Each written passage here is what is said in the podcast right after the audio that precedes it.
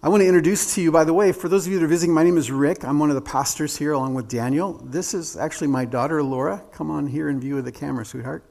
Uh, I had a memory this morning. Some of you know this memory, but I, we were heading up 217 30 years ago on an Easter morning to celebrate Resurrection Day, clearly full of the Holy Spirit. We were singing hymns in the station wagon, going up 217, and I got pulled over. I got pulled over for excessive joy. Apparently, when you're joyful, your foot is heavier. So the officer said excessive speed. It was excessive joy. But he looked in the car. He saw me and my wife. He saw our lovely children. Laura was only five at the time. And he said, You guys have a great Easter. and we were on our way. So good. God is so good. I've asked Laura to read this morning. I'm going to be talking with you about some of the things that Jesus did after his resurrection. But before I do, I really want us to sit in the amazing story of resurrection. And so we're going to actually be reading quite, uh, Laura's going to be reading quite a bit. So I encourage you to take a breath and to relax and to be prepared to listen, to imagine, to let the Holy Spirit speak to you as we revisit as Matthew recorded, the resurrection and the ascension of Jesus Christ. Kevin has this reading on slides, and so you'll be able to follow along for those of you that are visual. But Laura, please read for us the scriptures. Okay. Thank you. When the Sabbath was over, just as the first day of the week was dawning, Mary from Magdala and the other Mary went to look at the tomb. At that moment, there was a great earthquake, for an angel of the Lord came down from heaven went forward and rolled back the stone and sat on it. His appearance was dazzling, like lightning, and his clothes were as white as snow. The guards shook with terror at the sight of him and collapsed like dead men. But the angel spoke to the women Do not be afraid. I know that you are looking for Jesus who was crucified. He is not here, he is risen, just as he said he would. Come and look at the place where he is lying. Then go quickly and tell his disciples that he has risen from the dead. And listen, he goes before you into Galilee. You will see him there. Then the women went away quickly from the tomb, their hearts filled with awe and great joy, and ran to give the news to his disciples. But quite suddenly, Jesus stood before them in their path and said, Peace be with you. And they went forward to meet him, and clasping his feet, worshipped him. Then Jesus said to them, Do not be afraid. Go now and tell my brothers to go into Galilee, and they shall see me there. The eleven went to the hillside in Galilee where Jesus had arranged to meet them. And when they had seen him, they worshipped him, though some of them were doubtful. But Jesus came and spoke these words to them All power in heaven and on earth has been given to me.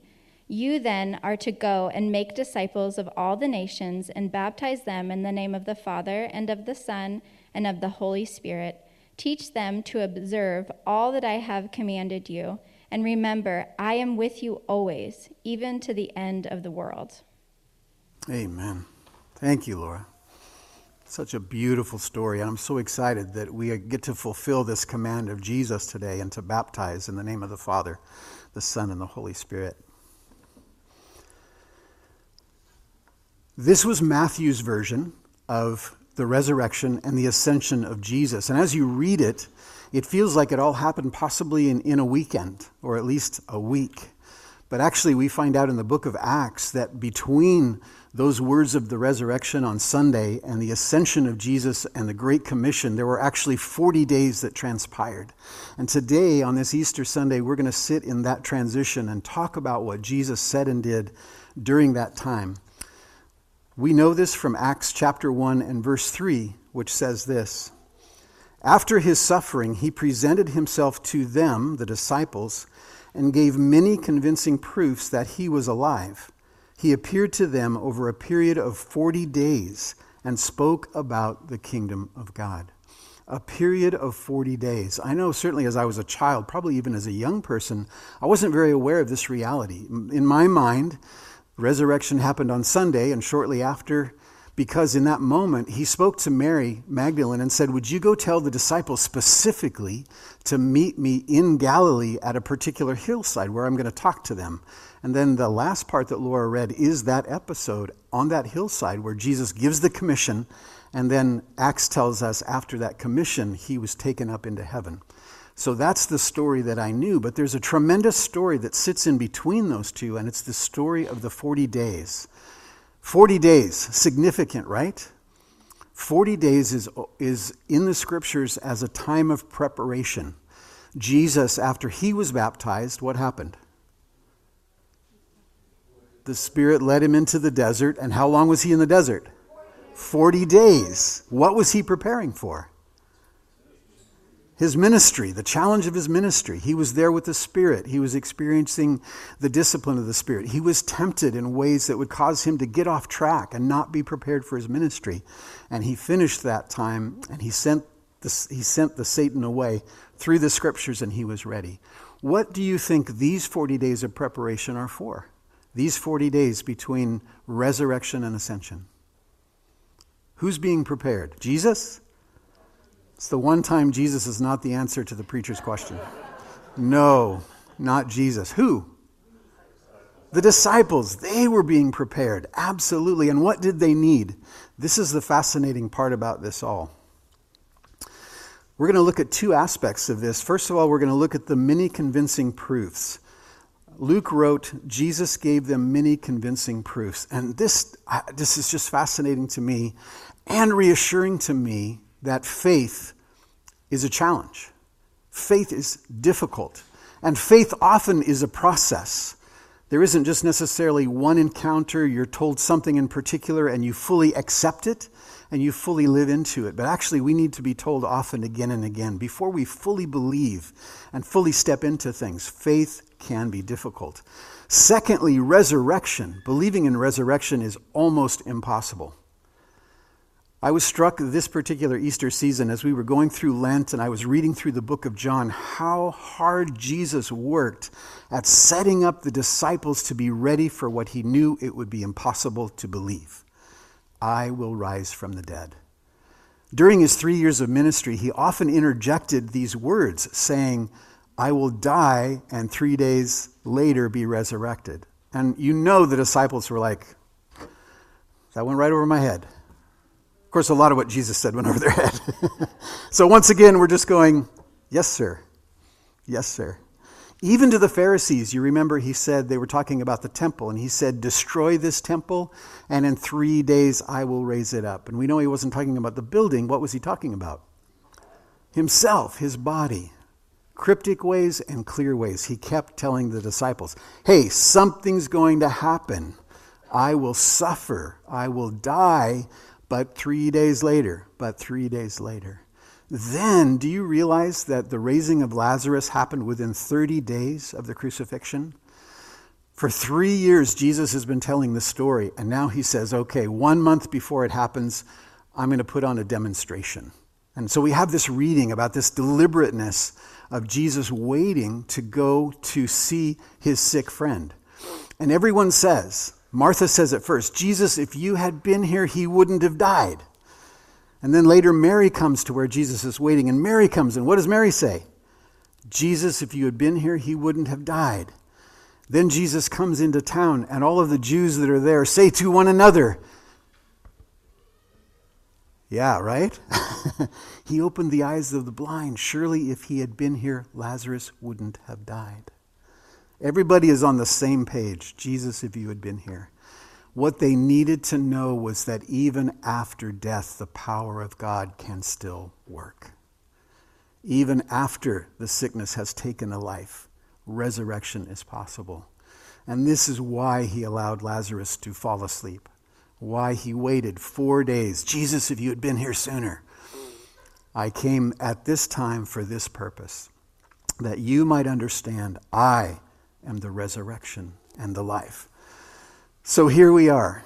The prophesied death had happened on Friday night. Jesus rested on Shabbat, as all good Jews do, rested in a tomb, dead. But now it was the third day. Let's look at some of these episodes that occurred. So, first of all, there's the encounter of the three to five. These were all women.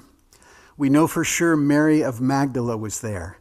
Mary had been at the foot of the cross. She had seen Jesus crucified.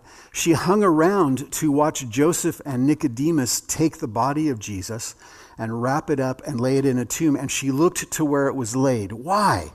Why did she watch all of that? Because what was in her heart is the minute Sabbath was over, she wanted to get back to that body and properly dress it. She was deeply in love with Jesus, as well as the other Mary and Salome who were with her, and she was ready. Before the sun even came up on Sunday morning, she went to the tomb prepared. And on her way, went, Oh, by the way, I wonder who's going to move the stone. a little bit of planning there wasn't quite intact, that it wasn't necessary. But what was Mary doing? Mary was preparing to encounter a dead body. She wasn't looking for a resurrected Jesus. Three years of hearing the prophecies being a part of the resurrection of Lazarus, knowing that it was possible that a dead man who now stinketh can come back to life. Faith is hard. Believing in resurrection is hard. The encounter with the two, this happened on the same day. So in the morning, Jesus met with these three women. They went in, they saw the empty tomb. They were told by an angel, hey, go tell his disciples, Jesus isn't here. He is risen just as he said. Just as he said. And on their way, Jesus wanted to reemphasize this reality, so he shows up in their path. And they don't recognize him. And then he says, Mary. Mary recognizes, Teacher, it's you. You're really alive. Now, three, maybe five women have seen Jesus alive. Later that day, two of the disciples have decided to leave Jerusalem. They're not even going to stay in town. It's all over. It's all over. We thought we were ushering in a king. We came to crown him king.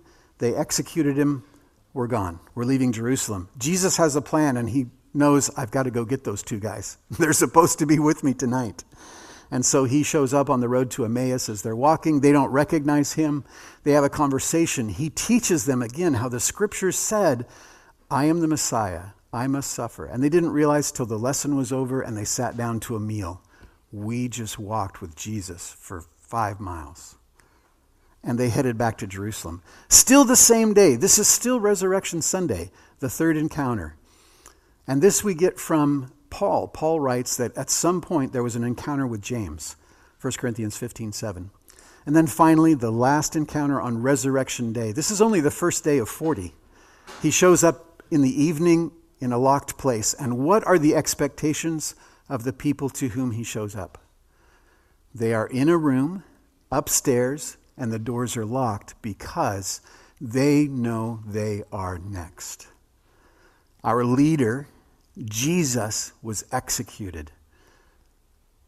We're next. We are the next row. We are the next in line. We are disciples of this Jesus. We are next. Jesus had told them, do you remember on the night that they shared communion for the first time? He said, Don't let your hearts be troubled.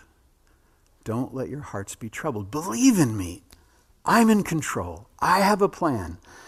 They don't take my life from me. I lay it down and I will lift it up again. Jesus is saying so many wonderful things, but they are hard to believe. They are hard to believe. And so there's this encounter with the ten. They have not yet believed Mary and the others who told them. They are not believing it. But until it happens to them, they don't believe it. They're locked, they're afraid, and Jesus comes to them and he says, Here, look at my hands. Put your finger in here. Look at my side. Put your hand in here. Look, I have flesh. I have bones. I am alive. Let's go on. This is again one of 39 days. It's also recorded that uh, a day uh, or two later, after the 10, Thomas wasn't there that night, not sure where he was. He is told by the 10, Hey, we saw Jesus. He came into the room. He said these things. Thomas does not believe that. What is this? These are close friends. These are disciples. They're not believing each other. The ten didn't believe the women. Thomas didn't believe the ten. But here we are. It happens again.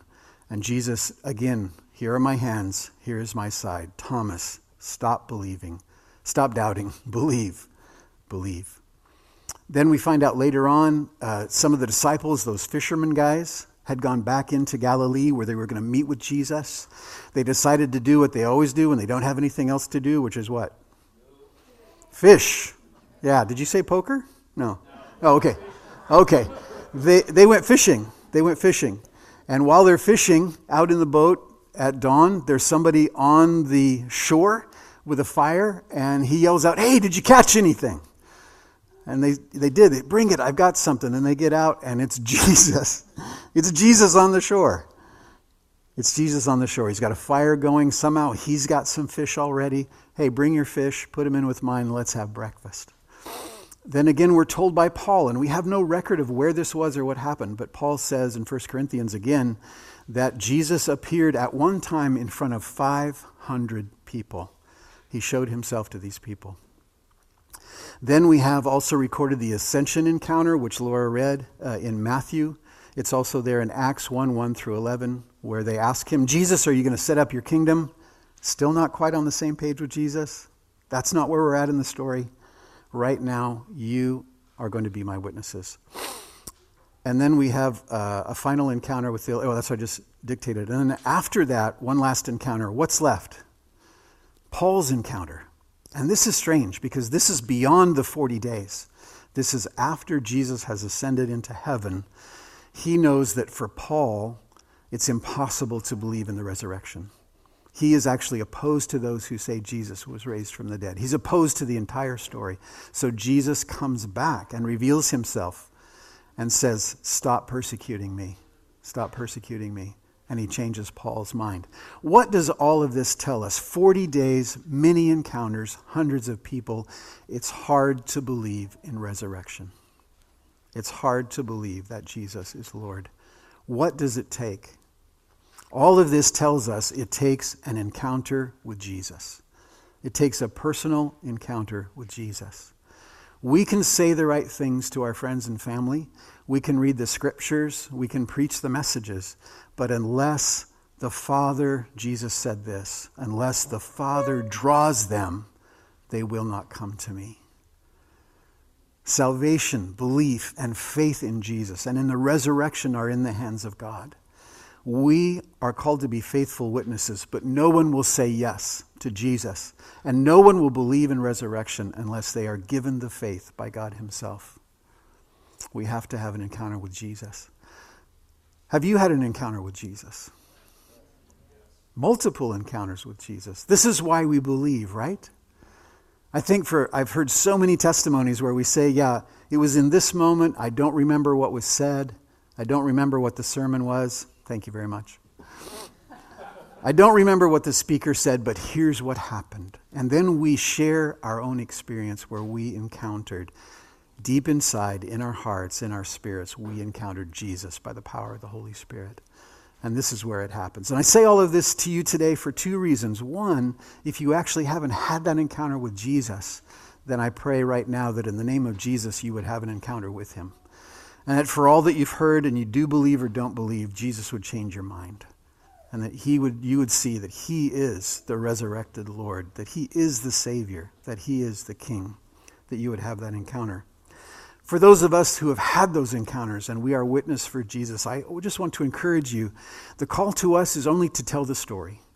It's only to share the encounter that you've had. Faith comes by the power of the Holy Spirit. God draws people. We don't convince them. We simply tell the story and we let God do the convincing. We let Jesus do the encountering. Let's take a look at this second part of Acts chapter 1 verse 3. It says that Jesus gave many convincing proofs and he spoke about the kingdom of God. And I want to remind you what it is that he said about the kingdom of God. In every one of those encounters with the disciples and those followers, he talked about the kingdom of God once again. And there's basically one message that he had, and it was this it's in three parts peace believe, go. This is the message of the kingdom of God.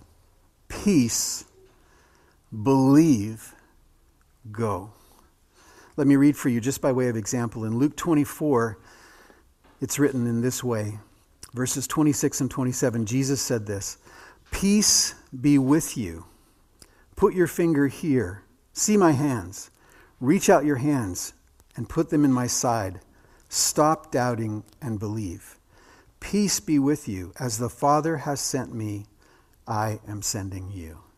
This is the message of the kingdom peace, believe, go. I want to remind you what was going on in the lives of the disciples when Jesus said, Peace be with you. And this wasn't just a salutation, it wasn't just a greeting, but it was a command that Jesus was commanding peace. You remember he said to the disciples, again, the night before he was betrayed, My peace I give to you, not as the world gives. I give you my peace. In this world you will have tribulation, but take heart. What? I have overcome the world.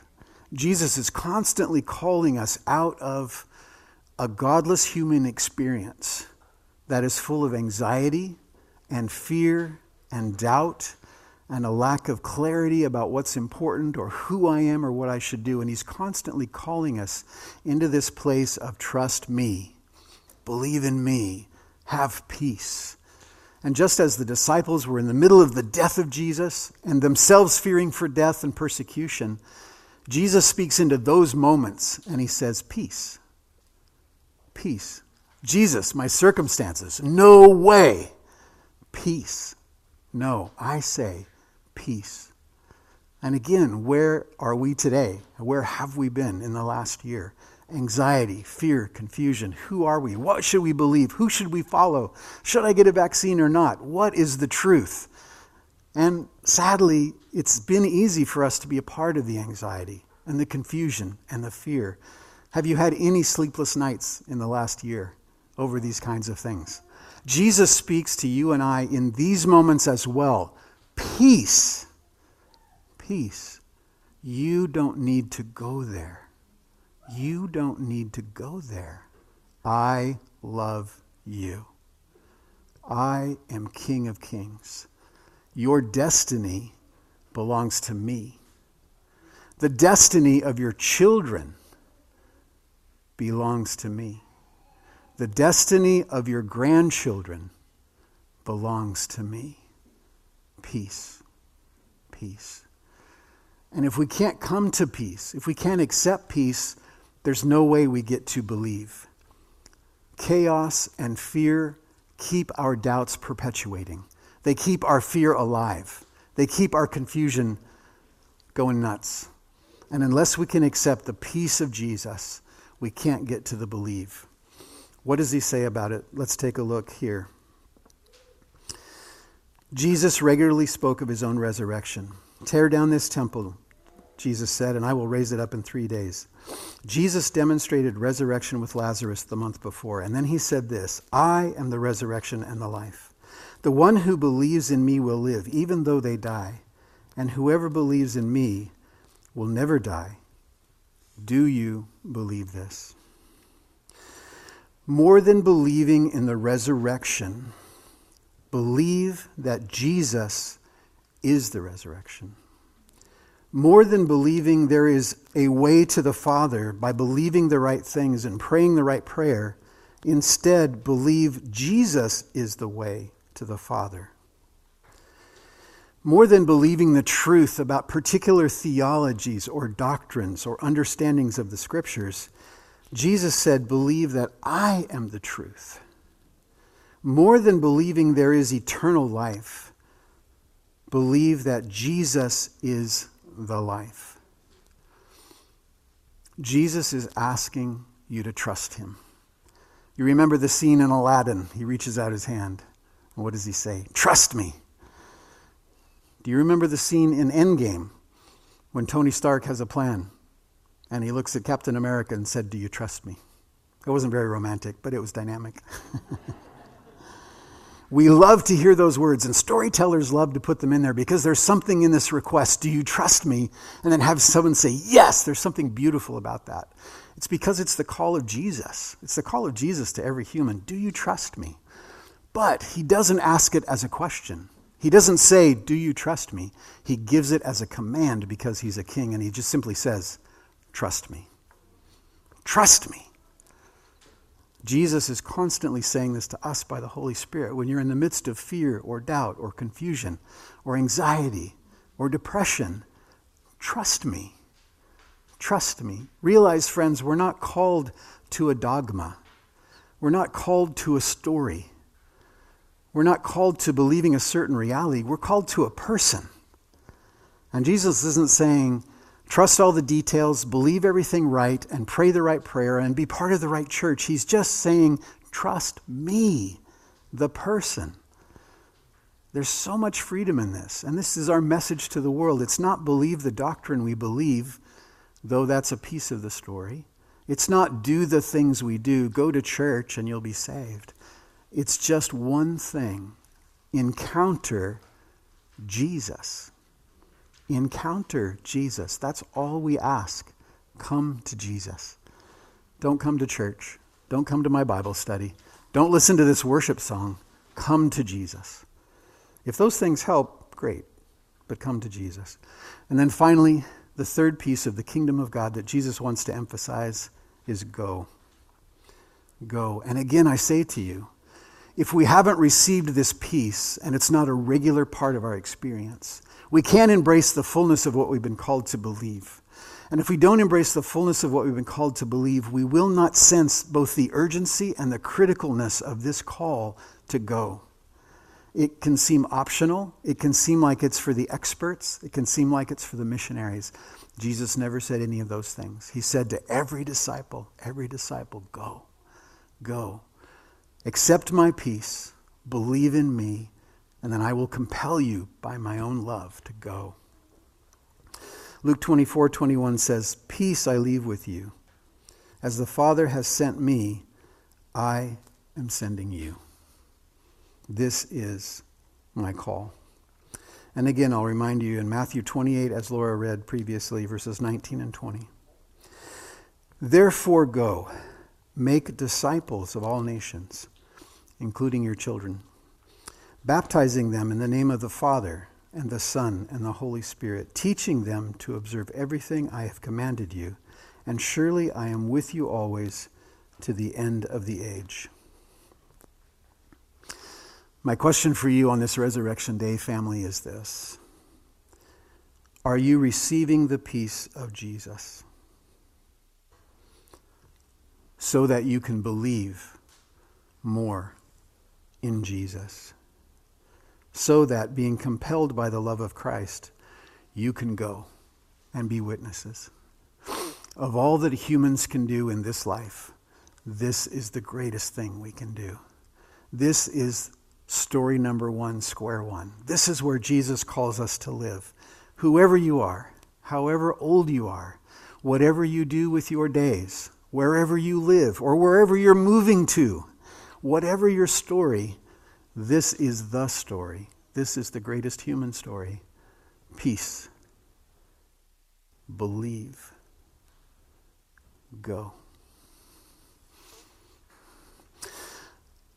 Those of you at home, I encourage you now to take those elements for communion. And for those of you in the room, would you take that little cup and bread there? And we're going to take communion together.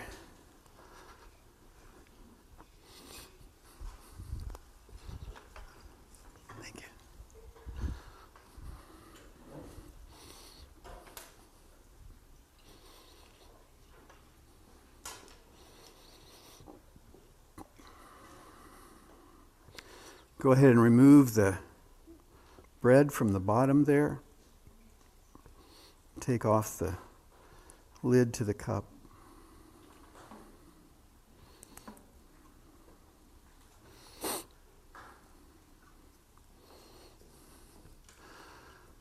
Jesus said of the bread, This is my body, which is given for you. Eat this to remember me.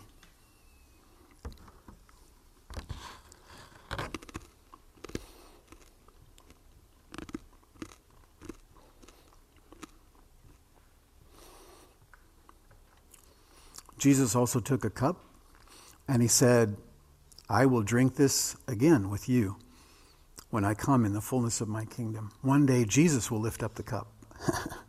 that will be amazing. And he will say, It's all finished. Welcome. But today we do this just to remember that that day is coming, and we drink this to remember Jesus.